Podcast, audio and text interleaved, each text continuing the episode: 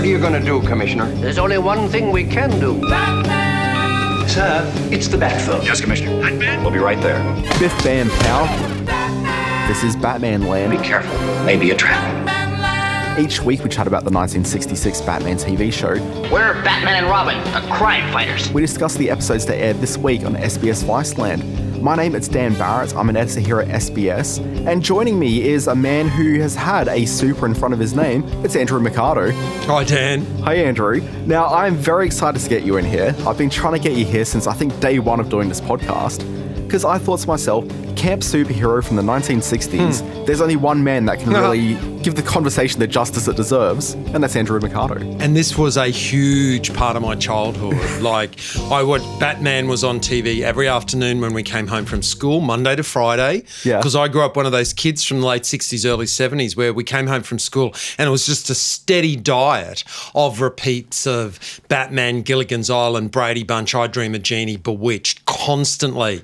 It was sort of like our version of binging because, you know, there's a lot of stuff that I saw as a kid, like a Walt Disney movie. You'd see it once at the movies and you'd have to live with the memory of that for the rest of your life. Yeah. You'd, maybe five years, 10 years down the track, it was a two parter on Disneyland on a Sunday night, or maybe it got reissued in cinemas. But we certainly didn't have DVDs or streaming where we could rewatch it again and again and again. But with American half hour TV shows constantly being played, if you lived in a city, you had seven, nine, and 10, and you got to see those shows a lot. And so you did get to see those episodes more than once. And that was really important. And Batman was a massive part of that for me. Do you remember what channel you used to watch it on? Seven. Yeah. It was a se- it was a seven to, uh, show. It'd come on at like say four thirty or five o'clock. It was one of those shows, and uh, it was massive for me as a kid because I watched it as a kid. In Brisbane? Yes, and Yeah. watched it through childlike eyes in Yeah. black and white. Then I rewatched it again, maybe as an adult, and saw it in colour and saw all that other humour that was going on, and so was able to appreciate it all over again in a different way. The irony being, as an adult, you would have appreciated it more in black and white, and as a kid, the color experience would have been much more, I guess, satisfying. Yeah, I suppose so. Yeah. And I mean, I had. Uh, was there merchandise? I think there were my, maybe little Matchbox cars. You could get a Batmobile, Hmm. but the my next door neighbour, who was sort of like my second mother, she sewed a Batman cape for me. Yeah. that I used to wear, and her son Robert, who was uh, a year younger than me, he was my Robin. So I was Batman and he was Robin, and I have this very distinct memory of us jumping off the railings of my chairs, reenacting that episode uh, of Batman where Catwoman fell off into the water and was never seen again. So we used to jump off the railing onto the grass and try and reenact that episode where she fell into the water to see if we could survive. Yeah, which we saw that episode only about three or four weeks ago. on- Right. Yeah. One of my favourite episodes. Sorry, can I just clarify? So Robert was her son? Yes. So she made you the Batman costume, but made her son be Robin? Well, it, I had to be Batman because I was older, you see. Oh, it, it wasn't me like demanding to have the starring role, which Sure, sure. sometimes I've been accused of since. But no, it was just I was the older I was the older kid in the neighborhood. Okay, now we're going to talk about your experience with Batman in just a short while. First of all, let's talk about the episode at hand. This week we're talking about two episodes. We've got Pop Goes the Joker and Flop Goes the Joker. These originally aired on the 22nd of March, 1967, and the 23rd of March. Now, usually the way this works on the show is we'll have me feigning ignorance going, I don't remember what happened on this episode. Unfortunately, this week I don't have one of my co hosts here to fill the bridge. So I'm going to put this out there and say, I don't remember what happened this week. Oh, but wait, I do remember. This week, the Joker ends up in Gotham's art scene after defacing classic artworks, Priceless works of art destroyed forever. accepted into the upper echelons of Gotham's art world. Mr. Joker, let me congratulate you. Your work is magnificent. The Joker defeats four revered artists and a monkey I kind of like what the monkey did. in an art off. The winner of the Gotham City International Art Contest is the Joker! before opening an art school for millionaires, Uh, sorry, millionaires only. which just encourages Batman to investigate undercover. Bruce wears a cravat because he's involved in the art scene now, baby. The Joker, he convinces Baby Jane to become his patron. I want to be the very first student in your art school, you big hunk of genius, you. before retreating back to Baby Jane's house for a place of chicken. Do have more chicken, Joker. You need your strength. He keeps up his strength before turning her fancy table into the next art piece. A veritable masterpiece. A masterpiece, sure, but it was a priceless antique table. Out with the old, in with the new. Batman dons his fighting togs to join Robin in the Batcave. Later, Commissioner Gordon and Chief O'Hara are working late at night when the Joker calls to offer a Renaissance art collection to the people at Gotham with a $10 million ransom. Ever within an hour, or I burn the entire collection. Batman arrives, switching Joker's stolen artwork with some fine works by one Alfred, no surname. And very fine paintings they are too, Alfred. A fight scene ensures while Commissioner Gordon and Chief O'Hara listen over the phone. It's music to my ears. The Joker kidnaps Baby Jane to take her hostage, winding up at stately Wayne Manor, where Alfred fights him, inadvertently revealing the bat poles. What's this? Don't touch that. Joker almost discovers the bat poles, but senior citizen Alfred quickly captures the Joker with a hydraulic bat pole system. Gotham is saved. Okay, so Andrew, kicking things off, uh, what was it about this episode? Let's maybe get the two or three highlights for the episode before we go in deep. The highlight for me is uh, the Joker being really unhinged. And it's interesting when I watch it because Yeah. when he is revealed to be an art genius, he seems genuinely shocked by that. And it's like he has to readjust his original plan to go off in this new direction. But I love how quickly he does that. yes, he does. He's just sitting on the couch, and clearly this was on the ground, and clearly he doesn't really have this as the plan. There's never a great plan really in place here. No, and, it, and it's particularly uh, loose this time because what was his original crime going to be? That I will go around and spray paint on every masterpiece in Gotham City unless you pay me $10 million. But because he decides to take this right turn, because he is uh, assumed to be an art genius, he recalibrates the whole plan and decides to, you know, steal paintings and get rich people in on the act. It's quite brilliant. Okay, so what is the actual sort of goal here? So he went into the art gallery, defacing everything, just like in the 1989 Batman. Correct. Yeah. Jack Nicholson did exactly the same thing. Was that an homage, I wonder? Uh, I believe it was pretty clearly an homage. Yeah. Uh, but yeah, so the Joker rocks up, he defaces all the paintings, and then what was he like gonna do? I didn't quite understand it. Was it just for that? Well, I, I assumed he was, Was going to keep, keep vandalising everything in the city unless they paid him money to stop because it, it makes no sense as to what else he was actually going to do. He's not he's not planning to kidnap anyone at that stage. He's just spraying paint all over everything to be a joker. Yeah, absolutely baffling. Uh, there are a couple of art pieces of note in there. I saw Whistler's mother up on the Yeah. wall. I saw American Gothic. Uh, did you notice anything else of? And that would assume to me that they were the originals Oh, uh, sitting so. in the Gotham City Museum that he just carelessly sprayed paint on. But it, it also felt to me, too, that that was a bit of an attempt because one of the things you notice about Batman is the first graphic that comes up, it says Batman in color. Hmm. Because this was a big deal because Batman was one of the first TV shows, I think, to really take advantage of color and psychedelia and all that stuff that was going on in the 60s. And to me, it's almost as if this whole episode began because someone went, hey, if he sprayed all this different colored paint everywhere, it will look so amazing in color. See, I suspect though that because it started out in 1966 in January, Yep. which I think was the first season that color TV was really a mainstream thing. I don't think though that this episode was really painted with the idea that you know these colors will really pop on the screen because it's like a season in, and I suspect everyone was really jaded with the show by this point. So I suspect they'd kind of given up on the idea there was any sort of wow factors to the show, and instead it was kind of like another day on the set.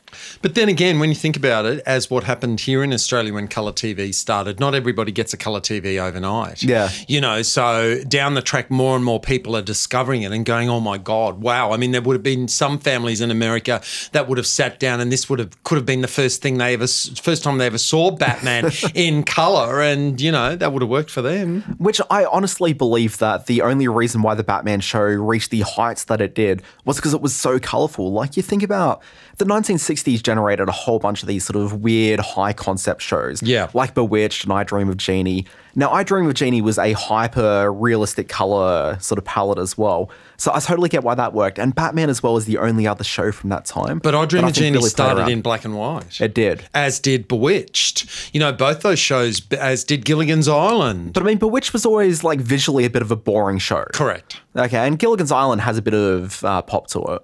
Okay, but I mean, to me, it's like Batman and I Dream of Jeannie, the two that Yeah. really the colors are working. But I Dream of Jeannie, and maybe you can speak to this, maybe not. Do you know what the ratings were like for that when it was in black and white versus color? I don't actually, but one would have assumed that if it hadn't rated, it wouldn't have stayed on air for another season to go into colour. Yeah. You know? Because there was only one season of Jeannie, right? Before it went to color. Oh yeah, one season of Jeannie. Yeah. uh, and then bang, it was into colour. Same with Gilligan's Island. Hmm. One season. So maybe that first season was a bit of a trial because clearly colour TV was a lot more expensive to make. So put the show on air in black and white, see if it works. If it does work, then we come back next season and we do the whole thing in colour, spend more money, and uh, see where we go from there.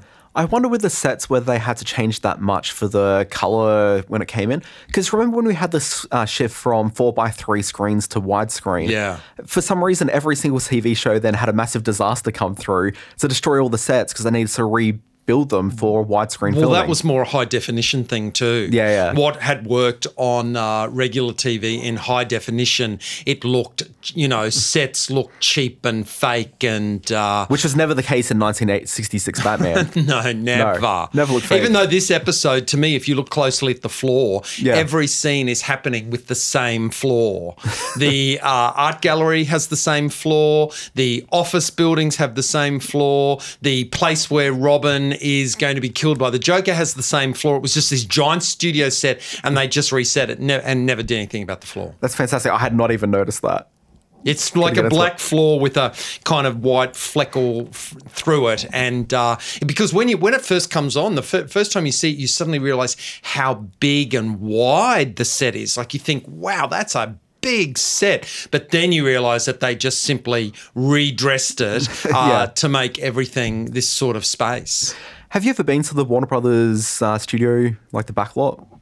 The Warner Brothers lot. I'm trying to think. No, I used to work once very close to the Paramount back lot, and of course I've been to Universal with every other tourist who's you know gone on a little train and been scared by the jaw shark. Yeah, yeah. But Warner Brothers, I don't think I've ever been there. That surprised me. I just assumed that you would have been there. I've been, I'm trying to think. I went to NBC studios once to watch a live taping of Seinfeld. Yeah. And it was raining that night. And it was actually an it was an episode where it was happening outside and we were going to be extras in a baseball field, but because it was raining, it didn't happen. And so Jerry Seinfeld came out and personally said sorry to all of us and said, I'm really, really sorry. You know it never rains in LA, but we just can't film under those conditions. So I never got to my live taping or being on an episode of Seinfeld, but he came out and spoke to us. If they were outside at a baseball uh, game, would that be the episode where Elaine was wearing the hat that she shouldn't have been wearing? Maybe. I remember watching it several months later thinking, damn, that was the episode I could have been in. but yeah, I don't think I've ever been to Warner Brothers. Yeah, because I did the lot tour, and these days my entire life is watching Batman for work and going home at night where I'm doing a rewatch of ER. Now they shoot on a lot of the same backlot streets that you see the 1960s Batman shooting on now, and it's kind of really weird just seeing that Chicago of you know 1995 of ER is pretty much the same as Gotham 1966. Interesting. Yeah, and like the streets are exactly the same. They've done so little like efforts to really dress up a lot of the facades. Can I just ask? I heard you talking about that on a previous podcast. Where are you watching ER? Is it on Stan? We don't talk about these things, Okay, Andrew. right. Okay, sorry. I mean, I shouldn't have spoken about a, a competitor there. I'm so sorry. Uh, a competitor we're not supposed to access here in Australia. Oh, okay. Yeah, Yeah. right. We really don't talk about those things Yeah, then. Okay. Shmooloo never gets mentioned. Uh, look, the scene that really popped for me in this one, I appreciate when a TV show really starts looking at modern art because I don't think any TV show has ever really treated modern art with any sort of reverence. It always regards it as something which should just be dismissed. And I was surprised to fi- find that this episode really does that in the mid 60s, which is like the peak of like Warhol. Okay, and this is clearly what a lot of stuff in this episode's uh, really sort of builds around. Very Andy Warhol. Yeah, so the Baby Jane character in the show, she's Baby Jane Hauser, but it's based on a real life Andy Warhol superstar named Baby Jane Holzer. So very similar, and in this very similar way, father's both incredibly wealthy and so became a patron of the arts. And you know, I had to Wikipedia her Yeah. because I've never heard of her before. And I pride myself on knowing a lot about Andy Warhol and the factory Hmm. and uh, Edie Sedgwick and Holly Woodlawn and, you know, all those transsexuals he had back then. And I'd never heard of Baby Jane. So they call her a superstar. And I go, really? I don't remember her in any of his movies. I know that she was, it said on Wikipedia, she was uh, in Ciao Manhattan, which is Edie Sedgwick's movie that she made just before her death. So I guess she's in that film, and I've watched that film several times, but not lately. Um, but clearly, Baby Jane was just someone with a lot of money, and a lot of those sort of uh, society girls did hang around the factory and shoot a lot of speed, and uh, they had the money and resources to do so. Well, those are the most important people on set. yes. Uh, but I really enjoyed that they did make fun of modern art Yeah. quite, quite, quite savagely on the show. And the entire idea of the Joker coming in and just painting nonsense. And, you know, I kind of feel that's their, you know, scathing critique. Uh, but I like that they have that ridiculous art competition where within three minutes, four of uh, the Joker's contemporaries are supposed to come up with a magnificent art piece. Uh, but then you've got the four of them, and they're parodies of well known artists. So you've got Jackson Potluck, Hilarious. and this is my favorite one uh, Vincent van Gogh, uh, Leonardo da Vinci, which lame, uh, and also Pablo, uh, Pablo Pincus, which I don't know what's going on there exactly. Uh, but I like there's a line straight after they have their art off. And you've got the critics of whom are walking around talking about, you know, the fact that Joker is clearly the better, superior artist.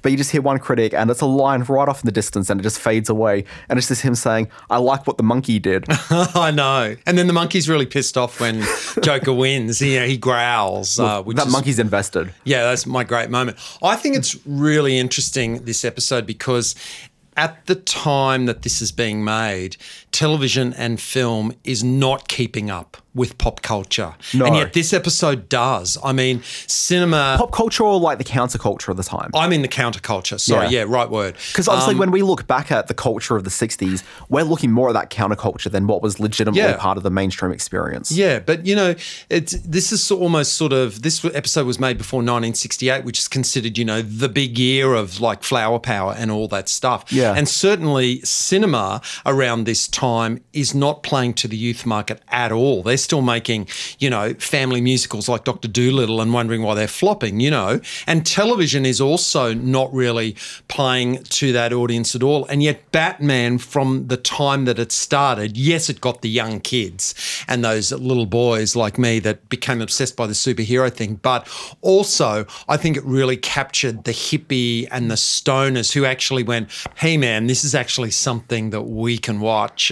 I think they were, were getting the humor that was working on the adult level. I think they caught onto it. And I sometimes wonder if this episode wasn't, was half being made to acknowledge that audience when so little of television and film was acknowledging uh, that counterculture that was out there at the time. Look, I totally buy that. And one of the things that I think is lost to us looking back at 60s Batman is that the 60s Batman is a counterculture figure of the moment. Yep. You think about Batman now, and he's the star of multi billion dollar movies, like he is the main superhero character around. Back then, the reason why the Batman TV show existed apparently is the old 1940s movie serials uh, starring, I forget the name of the actor, uh, they were being played around colleges. Right. So just before the Batman 66 show had kicked off, there was a rejuvenation of Batman within this counterculture movement that was taking Very place. interesting. Lots of college kids watching these serials. Yep. And so, based on the success of that, word suddenly made its way to Hollywood that kids are watching this. And then William Dozier decided to capitalize on the interest around the old Batman TV show and revived it with the idea it was like an Andy Warhol style, like visual palette taking place and made a big pop extravaganza. But it really has that grounding within like a countercultural movement. And also, that's really interesting because what's going on there is a 20 year nostalgia thing going on Yeah. yet again. So many times we have seen what's happening 20 years ago influencing the culture of today. So, of course, today we've got this whole 90s thing going on and all these sitcoms from the 90s being revived. Like kids are discovering friends again. Correct. Uh, back in the 70s, there was this whole thing about the 50s with Happy Days and Grease and all of this. And here we are in the 60s with Looking back everyone 40s. watching back at the 1940s serials. Nostalgia has this 20 year window that is, is never bigger than 20 years later. But whatever happened 10 years ago just kind of feels really naff and just completely on the nose. It's still not quite there yet. We need to get 20 years away from it to Mm. kind of feel that it's okay to look back at it. Yeah, it's like uh, Twin Peaks. So, like in early 2000s, like no one was watching it, but I noticed this bubbling happening around at like the beginning of 2010 to 2011. All these kids on Tumblr suddenly have discovered the show and are posting all these screen caps from Twin Peaks. Wow. Yeah, and then cut to like the last two or three years, and we got the revival that came back. Yeah. Yeah. But just that 20 year window. X Files again is probably another example Exactly. as There's another great one. Yeah. I really like there's that fun moment where Bruce has been uh, involved in the art scene and Robin's been kidnapped. And so you got like the knives that are about to chop down Robin. But just after that, as Bruce and Robin, and I've never really seen a Bruce and Robin team up, I don't think, on the show. I can't think if there was another episode that did that. And I always like it when Adam West is parading around as Bruce rather than as Batman. There's something which I think is very easy for him to nail funny lines as Batman, but I think that it really actually pushes him a little bit more to be Bruce Wayne. But he's got the cravat, so that probably gets him over the line to a certain degree. Yes, he does. But they're throwing knives in order to capture the henchmen, and I thought that was huge fun. Yeah, it was. I mean, I actually thought that the uh, machine that was going to kill Robin was particularly shit this week. And clearly, as you've talked about many times, you can see that the budget is being slashed dramatically for the show. But yeah, then it does lead to lead to that great playoff where suddenly they're fantastic knife throwers as well. I can't believe you were you accused a Batman trap of being shit. It was really bad. and yet again, even as a little kid, I think as much as I loved the show and I bought the show, I mean, Yeah. I, I never believed it, but it always used to, even from a little kid, I used to think, why doesn't the villain stick around to make sure it works? they always just go, and in this one particular, Joker says, I'm just going to leave now and go off and do something that's apparently more important than sitting here and making sure that this machine, which I've set up many times before and has never worked, nobody ever sticks around to see if the contraption works. Villainous hubris. they just believe their tra- uh, trap's going to work, and then off they go. Yeah. Yeah, gets them every time. Uh, usually on Batman Land, we like to talk about some of the guests that came through. There was no one really that jumped out at me, but there was No. one actor specifically I thought maybe we could highlight. It's this guy named Fritz Feld. Now, he played the artist in uh, Oliver Muzzy, and I thought he was particularly notable when I was going through his IMDb. If you go through and see the number of times that he's played waiters or maitre d's, phenomenal. Really? Yeah. See, I was much more interested in the director because as soon as the credits rolled, I was like, whoa, whoa, whoa, rewind. Uh, I was like George Waggner, wasn't it? Yes, but why Yeah. did he have his name in lowercase with the two G's in Waggner, capital G's, GG? What did that mean? I tried to Google it and it said nobody knew why he eh, sometimes, sometimes spelt his name like that. Not all the time, just sometimes. Yeah, I went down that rabbit hole last time he filmed something. I'm not too sure. It's really bizarre. And yet, he has an incredible career because he filmed The Wolfman with Lon Chaney back in 1941 as part of the original Universal monster canon. So that's a major credit to have. And there you are, you end up in the 60s filming The Man from Uncle, 77 Sunset Strip, and Batman. I mean, I actually think that's a great uh, way to end your career. You actually find out through the Batman TV show where most of the producers and directors and some of the writers are journeymen and creatives of whom have been working in the industry since you know the early days of um, talkies, effectively through this period where most of them are sort of winding down their career roughly around now-ish, if not a little bit further in, and so they're working like at the end of their career on shows like Batman and Star Yeah. Trek and all these seminal shows that we think about. But yeah, like back then, it was probably just a silly trifle thing to you know be doing just to make a paycheck. Well, you know, back then television was considered the lesser art. You know, if you worked in movies and you relegated yourself to TV, that was seen as a step down and that somehow you were a failure. It's only in retrospect that we can look back now and actually say, well, actually, some of those shows were actually really cool. And, and thank God some of those great technicians and artists did work on those shows. Look, absolutely. I particularly love Alfred in this episode because something happens in this episode that you don't see in, well, maybe any other episode, but you see down the bat pole. And the reason you see down the bat pole. Yeah, we've never seen that before. Never seen it before. The it happens because Alfred is painting the bat poles and he's taken off the signs of Batman and Robin Yeah. from the Wayne Library Which is very convenient. very convenient. I also thought too, like that's a great effort for an old man by himself because he couldn't bring in a tradie to do that. You talk about old man, but he was like in a sword fight just moments beforehand. He's very fit and he's very dexterous in this episode. But yeah, somehow he managed to paint those railings. And Robin says, Yeah, good old Alfred. You know, like he, he just wanders around and doesn't do very much at all. And meanwhile, Alfred's working his ass off to keep these guys in crime fighting. I was amazed how sprightly Alfred is within these two episodes because he's out there. First of all, he's painting sort of fairly good artworks that are better than anything I can do. Yep. Uh, he's got that going on. He's painting the poles, his own artistic expression within the stately Wayne Manor. Yep. Uh, and then, yeah, like he's sword fighting, he's running around Gotham, well, stately Wayne Manor.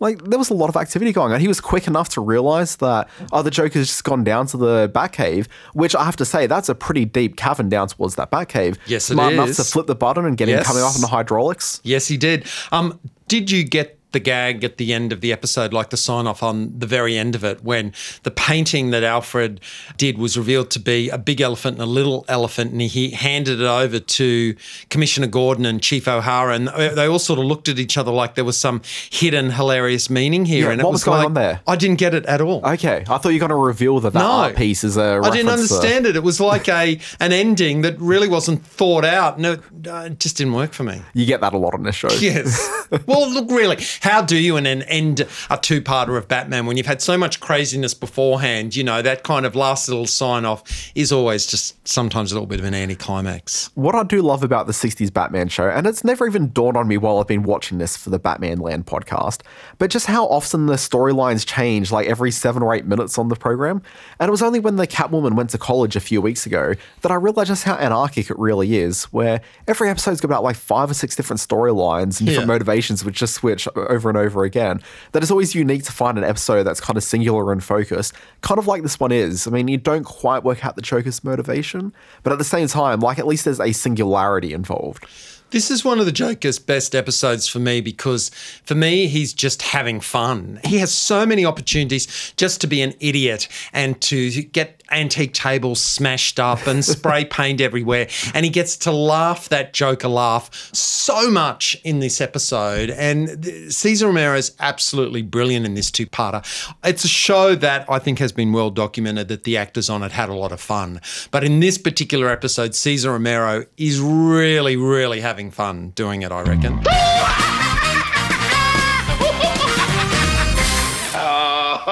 So, Andrew, we like to talk to people about who their Batman is. So, when you think about Batman, which incarnation and version of Batman are you really thinking about? It's this one. Yeah. It's Adam West. It's I th- well, I actually think the answer to this question is the Batman that you grow up with and the Batman that you first see and become obsessed with. Hmm. And, you know, I've always been an Adam West guy. And I remember when the Tim Burton movie came out in 1989, I went to see it on opening day. I was in Canada, Toronto, and I went to the big, huge Elgin Theatre downtown with the 70 millimeter screen. And I'd like to think you were still in the same costume that had been made for you as a kid. no, very sadly, that Batman cape was stolen. I used to keep all of my most treasured childhood possessions in this box. And my house got burgled in the Oh, geez. 80s, and they stole that box. And in that box was my autograph book of the celebrities I'd met up to that point who'd Yeah. signed the little autograph book, and also my little Batman cape folded neatly in that box. So I didn't have that cape to wear because it had been stolen by some thieves who no doubt got down the road and opened up the box thinking it looked like it was valuable. And of course, there was nothing valuable in it except mementos. Why didn't they bring it back to me, Dan? What's the greatest loss from that autograph book? Um, look, I can't remember a lot what was in there. I used to go to telethons. I used to ride my bike up Yeah. Mount Coot-tha, which let me tell you, going uphill, that was a big, big stretch. And for those who don't know Brisbane, Mount Coot-tha is a large mountain near the CBD ish. It's about like 20 minutes by car. And all the TV stations are at the top of Mount They were up there. And on Good Friday, they would have this telethon, and you could ride. I would ride up there and I would sit in the audience, and sometimes celebrities would sign the autographs. I know that Jeannie Little signed that autograph book, but I also know that book had, it wasn't so much the autographs that I'd gotten in the book. I know that when I used to write away to TV shows and they would send you a black and white photo Yeah. of the actor and the name of the character they played. And I know I had one from Jill Forster when she played Helen Sheridan in Number 96. And that was in the book. And I was really upset to have lost that. I wonder if still networks still do that. So they were still doing it up until the mid to late '90s when I was doing it as a teenager. So I've got like some frame photos from like the Lois and Clark TV show, and I got a letter from John Wells, from the ER executive producer. So Cool. there's still a bunch of those sort of things sort of laying around in my parents' house somewhere. But like I can't imagine they still do that. I know that when we were making Paradise Beach in the 90s, all the cast Yeah. members had their own fan cards that were printed in colour for them to autograph and I guess personal appearances and stuff like that. But I know that when we moved two years later, when we made Pacific Drive, we did not do individual cards. They ju- we just had one colour card with all the cast on the beach. And uh, so Is they were, they of were cutting costs from years gone by? the big pile is just sitting there in a warehouse somewhere. Maybe. Yeah, but maybe that was the beginning of uh, network cost cutting. Yeah, that's ridiculous. Ridiculous, but amazing shows as well. Yeah. But Yeah. going back to your point, yes, it was always Adam West for me. And I remember the kerfuffle uh, around the time that Adam West had asked if he could have a role in that Batman movie with Michael Keaton, and he was knocked back. And he was very unhappy about that. I'm kind of glad that he was knocked back. So, I mean, if you watch the 1989 Batman, it's still pretty campy, but I kind of feel that an Adam West appearance would have just been a little bit too much for it. Yeah, because for me, Jack Nicholson's performance in The Joker was great. I mean, he was being Jack Nicholson, but he was very Joker and it was very similar to Cesar Romero, you know, that kind of, you know, insanity, just kind of right there on the edge. But without the moustache. Without the moustache. We'll talk about the moustache in a minute. But I never, ever liked Michael Keaton as Batman. Really? Not ever. No. Nah, never did it for me. Didn't like him as Bruce Wayne. Didn't like him as Batman. Couldn't wait for them to bring in a square jawed Val Kilmer and George Clooney in the series when um, Val was done. To me, those Batman movies were very much about the villains. Jack Nicholson, the Joker, great. Michelle Pfeiffer as the Catwoman, great. But Michael Keaton, nah, not my cup of tea. I'm an Adam West guy. Okay, who's your favorite villain? Well, my favourite villain was always Julie Newmar as the Catwoman. I Yeah. loved her so much, um, and I got. I remember being so upset when she died in those episodes of Batman, and then you'd realise, oh no, hang on, she's a cat. She's got nine lives. She'd come back. But that Yeah. episode where she falls off the building, um, Batman goes to grab her, and she falls into the water and dies. I was really, really upset by that because they're making this declaration of love, and she does this spectacular fall back. By the way, like she really throws herself back into it. Great stunt work there from Julie Newmar, and um, she was always, always, always my favourite. But Cesar Romero came a very close second, and I got to tell you something. Certainly, as a kid and in black and white. I couldn't see that moustache. And even when I was watching the episodes in colour, I didn't notice the moustache was there. And, and I've always known who Cesar Romero was. Yeah. He was in Falcon Crest. Uh, he married Angela Channing. I, he was a guy that always had a moustache. I knew exactly who he was and all of his, uh, all the rumours about him and all that. I've always been very up on Cesar Romero Fan because mandarins. of, yes, because orange wedges, I Orange think wedges. you'll find it is. Um, I was always very up on who he was because he was the Joker. I mean, that's why I, I knew about other roles that Cesar Romero played. But I've got to tell you, it took me years and years to actually notice that the moustache was there under that white face paint. I didn't see it for the longest time. Because his performance is so good, you're not looking at the moustache. There's so much else going on with him, and he's moving, and the, the hair color and all that. You, you just don't see it. Uh, See, I agree. I never actually saw the moustache as a kid either. It's only been as, as an adult rewatching it for Batman Land that I've noticed this moustache. And I guess reading a Batman book and reading that that was the one stipulation that he had. He would do the role, but he refused to shave off his moustache for it. What seems crazy to me is that clearly after doing the first couple of episodes, it was obvious that this show was going to be a very big deal Yeah. and would probably be one of the most widely things seen things that he's ever done. Surely at that stage you'd go, maybe I'm just going to shave the moustache. Well, if you get away with it in the first thing, why wouldn't you keep doing it that way? I guess, but surely it's got to be niggling on you where you're like, you know what, maybe I'm just going to lose it. it was that Latin lover thing. That was his thing. You know, it's like Molly and the Hat. You know, you don't throw away the thing that kind of defines you. And Cesar Romero always had a moustache. How good would Molly have been as a Batman villain? And as much as I'm loving talking about the Joker here, you know, it did strike me as I flicked through my Batman book to read up on this episode that uh, I had missed by one week the Tallulah Bla- Bankhead appearance as Black Widow, uh, which I'm very upset about because I'm also very into Tallulah Bankhead, and that was her last ever role in life, doing that two-parter. Because, and when you read about the big Hollywood stars that put their hand up and wanted to be on the show, and somehow they couldn't find the time to fit them in, it's like seriously, Frank Sinatra and Elizabeth Taylor said, "Put me on the show," and you couldn't find time to fit them in because you were doing an episode about the bookworm. Give me a break. Oh, come on, but the bookworm, though, is Roddy McDowall. Roddy McDowall was good, but I mean, really, if you had a choice between Roddy McDowall and Frank Sinatra, what would you have preferred to have in syndication No, rights? You know what? You've hit on a very specific sore point for me, which is sure, you can say that from the outset, but if you watch that two parter with Roddy McDowall as the bookworm, I actually believe those are probably my two favorite episodes from the series. wow. Okay. Well, clearly, I need to rewatch those bookworm episodes. They're very funny episodes. Okay. Yeah, everyone puts in a sterling performance on it. Yeah. I mean, it's it's it goes back to that story. I'm going off track here, but you know, in the 80s when Sammy Davis Jr. was performing here in Australia, because he'd come down here and perform all the time, and he was watching Prisoner, and he asked if he could have a cameo in Prisoner, and Channel 10 said, "Oh no, we, we don't think we can work that out." So he went to the studio and met Maggie Kirkpatrick as the freak and took photos. Sorry, why didn't you have him just walking through the car park? At why? How would? Why would you not put Sammy Davis Jr. in your show when he asked to be in there? Yeah. They had Greg Evans in Prisoner for God's sake. They could have found room for Sammy Davis Jr. Once you're Evans, like, what else is the point of? Like, they might as well just shut down production on the show after that point. Exactly. There's no high point after Evans. Yeah.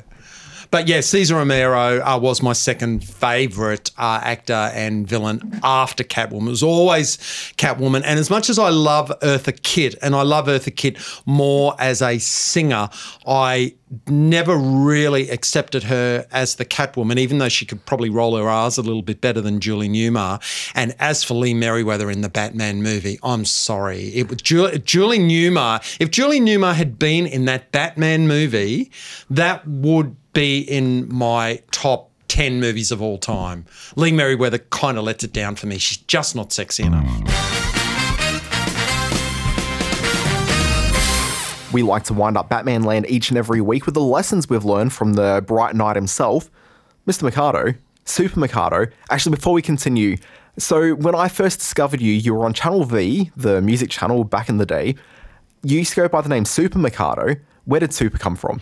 It came from a Fatboy Slim film clip Yeah. that was taking place. There was uh, people pushing each other around in shopping trolleys outside a supermercado because mercado is the Spanish word for market. Yeah. So supermercado was a supermarket, and this Fatboy Slim clip was playing, um, and Ben Richardson yelled out supermercado and pointed to the screen, and so people started to call me that in the office because the clip was in high rotation. Then everyone started to call me that, and then when I started, I guess I was looking for something something funny to do. So I just sort of called, and then I started calling myself Super for short, and wearing a Superman baseball cap. Yeah. Um, and it, you know, it, it was just kind of a shtick. But then I went to Movie Max, so I sort of moved away from that and tried to be more serious.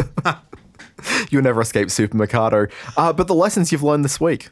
Um, well, I guess always be suspicious of modern art. Um, and then maybe just have fun like the Joker. He's really actually having fun in this episode. And he's not ever really doing anything too nasty. I mean, he ties up a few old ladies, I will admit, and he is going to dice Robin to death. And somehow everyone conveniently forgets that, always ignores the fact that attempted murder is on the menu there. But I think the Joker's having a hell of a good time in this episode. And we could all do better in our lives by being a bit more Joker in these troubled times. So much fun, yet not an orange wedge to be found. Lessons that I've learned this week uh, basically came from Alfred, of whom has proven that, you know, later in life it shouldn't stop you from being able to get out there and save the day. But the lesson I really took away from him was sometimes if you don't want to give your surname to a person, you just don't give your surname. yes. Mr. Alfred is fine. Mr. Alfred is fine. And do you know, Dan, that to this day, if you come to my cinema at Southwest Rocks, one of my framed movie posters Yeah. is the Batman movie. Oh, fantastic. With the four villains there, because it's one of the few movie posters you get. It's a kind of a quad movie poster, so it's yeah. more horizontal. I know the one. And, you know, I've had it for years and years. It's been in a frame. It's always been one of my favorites. I came across one in an antique store about a year and a half ago, but it was in such poor like repair that I just couldn't. Just get one of those reproductions. No one will ever know. Yeah, that's a good thought. Very quick plugs. You are a cinema owner these days. Yeah. Uh, Southwest Rocks. Southwest Roxy Cinema, yeah, which is halfway between Brisbane and Sydney, out from Kempsey. So, you know, if you're travelling up the coast from Brisbane to Sydney or vice versa, it's absolutely the halfway point. And outside of school holidays, if you're there on the weekend, we're screening movies Friday, Saturday, Sunday, and I'm always there. Yeah, and these are modern, like just contemporary movies. Yeah. But do you do any retro stuff as well? I do do retro every now and then, um, but there has to be a reason to do it. Yeah. You know, if there's an anniversary or uh, I'm doing one in a few months' time where Donna Lee's going to come up and do a Doris Day tribute show. Awesome. So she's going to sing the music from Doris Day, and then we're going to do a screening of Pillow Talk afterwards. So you create a real experience around showing an old movie on the big screen. That's the way I think to do some of this classic cinema stuff. Yeah, no, that's really cool. Anyway, guys, this is the end of Batman Land. Thank you very much, Andrew Mercado, for stopping by and talking Batman with me. Oh, Ten, thank you for finally letting me talk about Batman. I know you've been very patient waiting for me to come to Sydney. Um, thank you for fitting me in. Uh, look, I'm just thrilled that you're able to stop by. Uh, folks, if you like Batman Land, uh, tell people about it. Leave reviews on your various podcast apps of choice. You know, share it with the world. Get people actually interested in Batman Land. If you like that podcast, we've got a couple of other podcasts you might want to check out. We've got Eyes on Gilead, where we look at the Handmaid's Tale.